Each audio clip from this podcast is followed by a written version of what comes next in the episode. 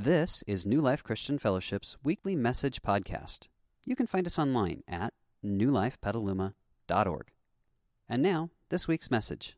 Well, hello, New Life. It's good to be with you again today. And Spike, thank you for that incredible song. I know that you have written something deep from your own heart with that one, so thank you for giving that to us. I love it when we can take the music that we have and use it as worship, as a reflection of our desire, and, and it shapes prayers in our hearts. And what a great song as we head into the final message in our Why Jesus series. And this is a series that we've been in for a few weeks where we've been taking a look at the life of Jesus and this incredible person who changed the course of human history. And, and we're chasing the question, why him? Like, why is he so significant? Because when we encounter Jesus, he can change our lives forever. And so we kicked the series off by taking a look at the validity of him being a real person who lived and did amazing things. And Ron kicked us off in that and looked at that Jesus was legit. He wasn't just some legend that was blown out of proportion. He was a legit person in history who did incredible things. And, and then we spent some time really taking a look at what Jesus claimed about himself, who he thought he was, his sense of identity, and what he came to do for us. And and we saw that Jesus understood himself to be so much more than just a good person or good teacher or, or just an enlightened human being who pointed us on a path. That Jesus claimed he was the path. Jesus tells us that he, he says in John 14, 6, Jesus said, I am the way, the truth, and the life. And no one comes to the Father except through me. And, that's a big claim to make. And, and those are big words to say. And, and I think it would be fair for us to say, hey, anyone could say something like that, but Jesus, how can we know you you actually are that person? How can we know that you can do that for us? And, and we aren't the only people who would ask that question. In Jesus' day, the, the religious establishment challenged him in that very way because Jesus started to do things that kind of threatened what they were doing and wanted to point them back to the right path with God and point them to himself. And so there's the story in John chapter 2 where, where Jesus shows up to the temple in Jerusalem and he takes in what has been going on and he sees the corruption that had been happening there and how they're turning it into a for profit industry, which was never God's heart for that place. And so Jesus kind of goes to town one day and he's flipping over the carts of the money changers and everyone who, who are ripping people off in God's temple. And, and the religious leaders are incredibly upset with him and they ask him this question in John chapter 2. This is what they say The Jewish leaders demanded, What are you doing? If God gave you authority to do this, show us a miraculous sign to prove it. All right, Jesus replied. Destroy this temple, and in three days I will raise it up. And he wasn't talking about the temple in Jerusalem, he was talking about his own life. And this is a huge claim that Jesus is making that, that, when I am killed, I will not stay dead. You want to know the proof that I am who I say I am and I can do for you what I claim to do for you? Then when I'm killed, I will not stay dead. I will defeat death. I will rise again. And that's how you can know that I am who I say I am and I can do for you what I claim to do for you. That's a big claim. And it's really what makes Christianity unique amongst other belief systems or religion, religions in the world. It hinges on this historical event. The, the, the validity of our faith in Jesus hangs on whether or not he actually rose from the dead. And so, if it's not true, then we could maybe look at Jesus as a, a, figure in history that we could admire, but I mean, he's certainly not our hope. He's certainly not our Savior. And this is what the first Christians understood about who Jesus was. One of the early Christian leaders, a guy named Paul, says this in one of his letters to the first Christians in the first century. 1 Corinthians 15 14, Paul writes this. He says, If Christ has not been raised, then all our preaching is useless, and your faith is useless. So it's kind of a significant feature of the Christian faith, whether or not Jesus rose from the dead, because if not, then there's no real point in being Christian. But if it's true, whew, if it's true, then that means that everything Jesus claimed about himself is true, and we can put our faith in him. We can begin to follow him as the one that leads us into life We can have confidence in who He is. That He's come to lead us out of the brokenness of this world we're all caught up in, to lead us out of our own brokenness, and to lead us into the hope of a new life with God once again. And so the resurrection of Jesus is a big deal. And I think one of the questions that we could ask is well, did it happen? I mean, can we really come to a point of having confidence that we can believe that this thing actually happened? And man, I, I certainly hope it's true. All of my hopes rest in who Jesus is. So I hope it's true. But, but more than just hoping, can we have a sense of confidence in believing that it actually happened? Can we do more than just kind of close our eyes and cross our fingers and say, I hope this is true? Is it possible to chase the question, did Jesus rise from the dead? And come to a place of confidence to think it actually makes sense to believe this happened. And I think this is an important question to wrestle with. I think it's an honest question to wrestle with. I think we should have permission to wrestle with the question. Because if this really happened, then the more we explore, it would make sense that we would say, I think it did. And if it didn't happen, we would want to discover that for ourselves. And so as we chase after that question, Here's something that we know for sure. Shortly after Jesus' death, something happened. Something that changed the course of human history, so much so that we're still talking about it today, some 2,000 years later. And so, if we're going to chase after the question, what happened? Well, there's some things that need to be explained, some, some facts of history that have to account for whatever explanation we come up with about what happened after Jesus' death. And so here are some facts of history that need to be explained. There's about five of them. Here's the first one there was an empty tomb. so on the other side of Jesus' death, there was an empty tomb. And so whatever theory we come up with, whatever explanation has to account for why was that tomb empty. And we could come up with all sorts of reasons, and we'll explore some in just a moment. But something else that needs to be explained is the experiences of Jesus' first followers. So they claim to have encountered something, they claim to have encountered him. And so, whatever explanation we come up with has to give good reason for what they experienced.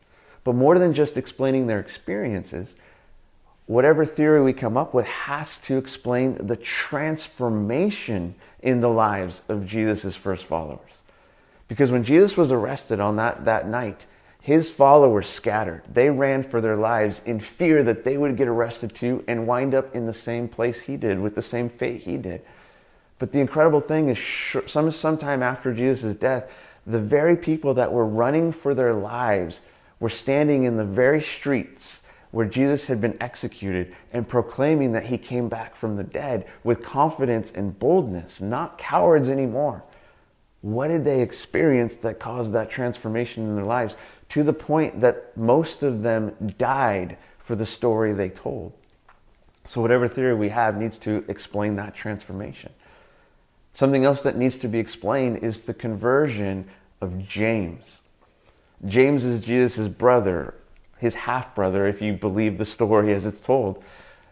And so the whole time Jesus was alive and walking and teaching and doing all these incredible things, James never bought into who his brother was. He didn't believe the stories about Jesus. But after Jesus dies, something happens in James that he suddenly comes to believe that his brother was who he said he was. So much so that he becomes one of the early leaders in the church, in the movement of Jesus. So, what happened that caused James to go from an from a skeptic to a full on believer. And here's the cool thing about James James was an insider skeptic from day one who suddenly becomes a follower of Jesus. So we have to explain that. Something else that needs to be explained is the conversion of a guy named Paul. So Paul was a religious leader, one of the, the Pharisees, the, the Jewish movement that didn't like Jesus. And his whole goal in life was to destroy the early movement of Jesus. So he's an outside antagonist who suddenly has some experience. He says he encounters Jesus and he becomes Christianity's most ardent defender. What caused that conversion of Paul? And so these are the things that need to be explained. And so, whatever we look for, whatever explanation we come up with, it has to account for these historical facts. It's kind of like playing that classic board game clue that whatever story you have, whatever explanation, it has to account for what's in the envelope. And if the explanation doesn't account for what's in the envelope, it doesn't work. And so the Christian explanation is what they told from the start. The story told by his followers that Jesus did what he said he would do. He rose from the dead. That's the Christian explanation. But are there other explanations? Well, well there are some. And so let's look at some of the alternative explanations and see if they hold water, see if they can make sense of the things that need to be explained. And so here's one of the first alternative explanations, one of the oldest ones that exists. And this is it that the disciples stole Jesus' body. And this is one of the oldest and original alternative explanations of what happened after Jesus died. In fact, this is actually recorded in the stories of Jesus by his first followers because they understood that this story was being circulated. So, Matthew, in Matthew 28, he writes this. This is the first time this story was told, this alternative explanation. And he writes in verses 11 through 14 of Matthew 28 As the women were on their way, meaning that the women had gone to visit the grave of Jesus, found it empty, and were leaving. So as the women were on their way, some of the guards, the guards who were guarding the, the tomb of Jesus, the, the, the grave, went into the city and told the leading priests what had happened. And a meeting with the elders was called, and they decided to give the soldiers a large bribe. And they told the soldiers, You must say, Jesus' disciples came during the night while we, while we were sleeping, and they stole his body. And if the governor hears about it, we'll stand up for you so you won't get in trouble. Because to fall asleep on the job back then was a potential death sentence. And, and so here's the story that they're told to give that Jesus' disciples stole the body while we were sleeping, which is a weird story if you think about it. Because if we were to ask the guards, hey, who stole the body? And they said, oh, his disciples. The next question would be, well, why didn't you stop them? Oh, because we were sleeping. But wait, if you were asleep, how do you know who stole the body? Well, it was his disciples. Well, why didn't you stop them? Well, we were like, this doesn't make sense. But there's still a sense in which this is a potential alternative explanation that Jesus' disciples stole the body and told a story to keep the dream alive. Well, does this make sense of the, the facts that need to be explained? Does it hold water? Well, when we look at these historical facts, it explains some of them. So, for instance, it explains the empty tomb. Well, of course, the tomb is empty. The disciples stole the body. It does explain the experiences of Jesus' first followers because what they experienced was ultimately a lie that they told. But it doesn't explain the transformation in the lives of the disciples. Because if they know this is a lie, why did they die for their lie? That makes no sense. And yet, almost every single one of them signed the witness of their story with their own blood because they were killed for the story they told. You would think that if they were making it up because they're trying to gain something, the minute pressure was on them, they would have backed out of the story. No, no, this isn't true. Like, please don't kill me. That's what I would do. I'm pretty sure that's what you would do. And so it doesn't explain the transformation of the disciples who died for the story that they encountered. But it also doesn't explain the conversion of James. If James wasn't convinced when Jesus was alive, Jesus' death would have just confirmed what he thought all along, and then his buddies telling some story wouldn't convince James. So James's conversion wouldn't make sense if all that happened were the disciples stole the body. And this certainly doesn't explain the conversion of Paul. Paul claimed he encountered the resurrected Jesus who transformed his story, but if there was no resurrected Jesus, then there's no conversion of Paul. And so, even though this one sounds appealing at face value, it doesn't give us full explanatory scope of what needs to be explained. It doesn't make the most sense. So, are there others? Well, there's a few more we're going to look at right now. Here's another alternative explanation everyone went to the wrong tomb.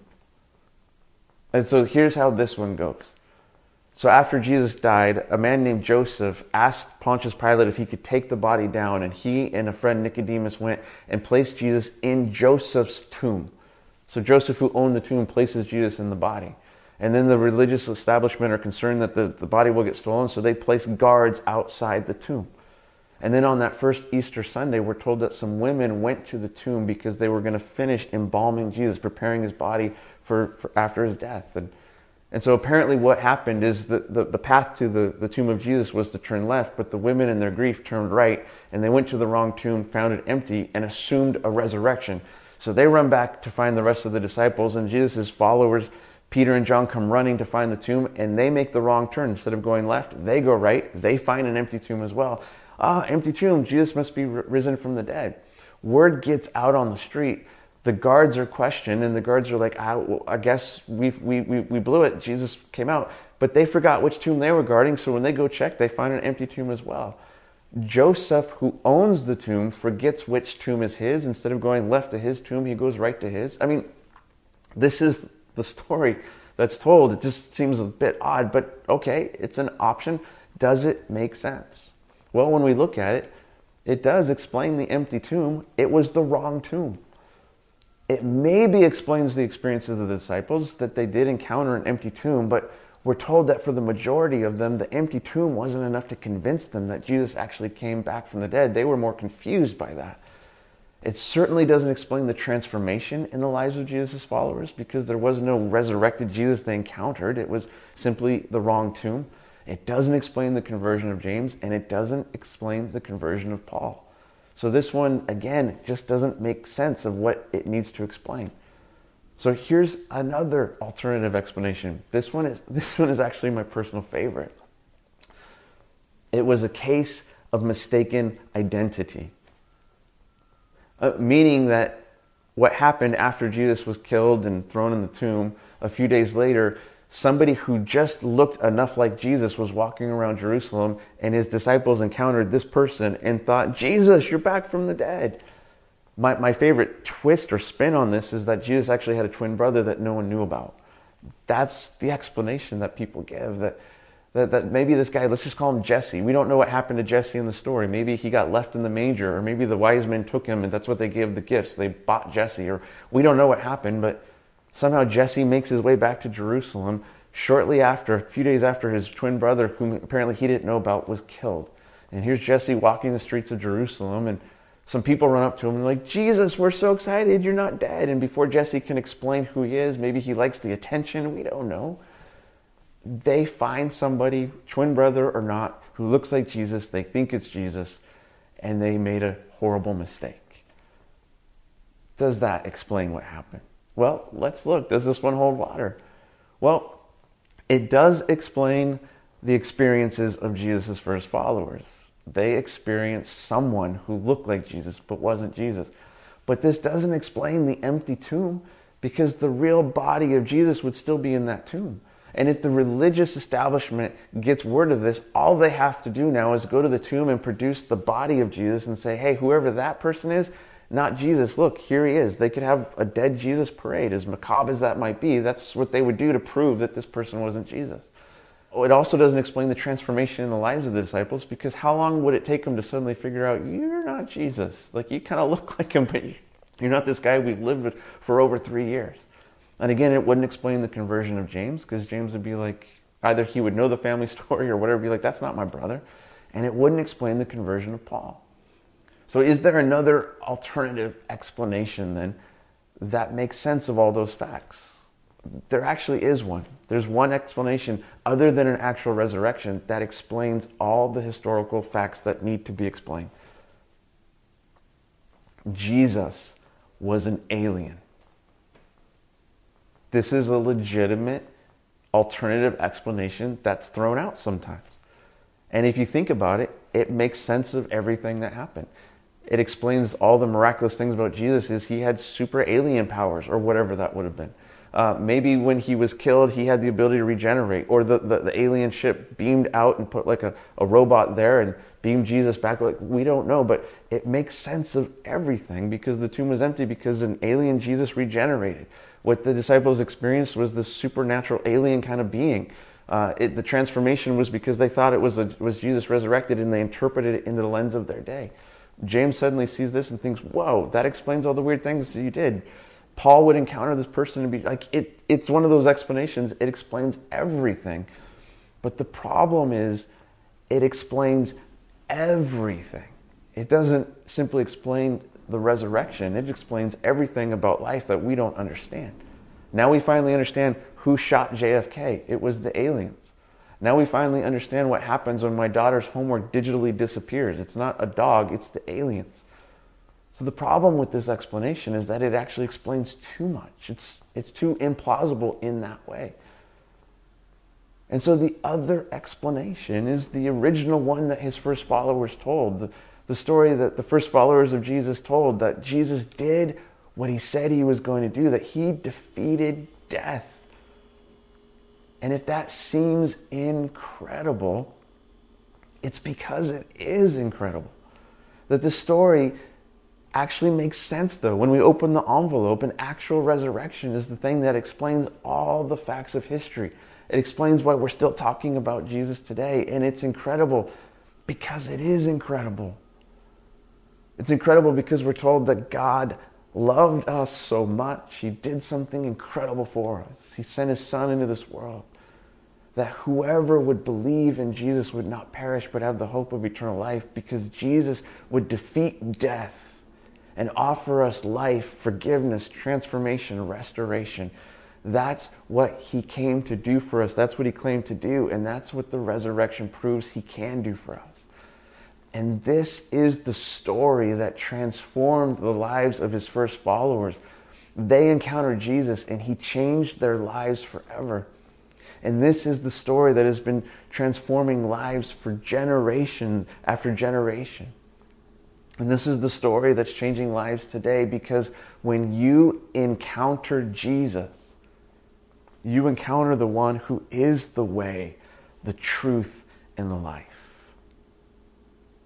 And so, this is a question that we all need to wrestle with. This is a question we all get to wrestle with.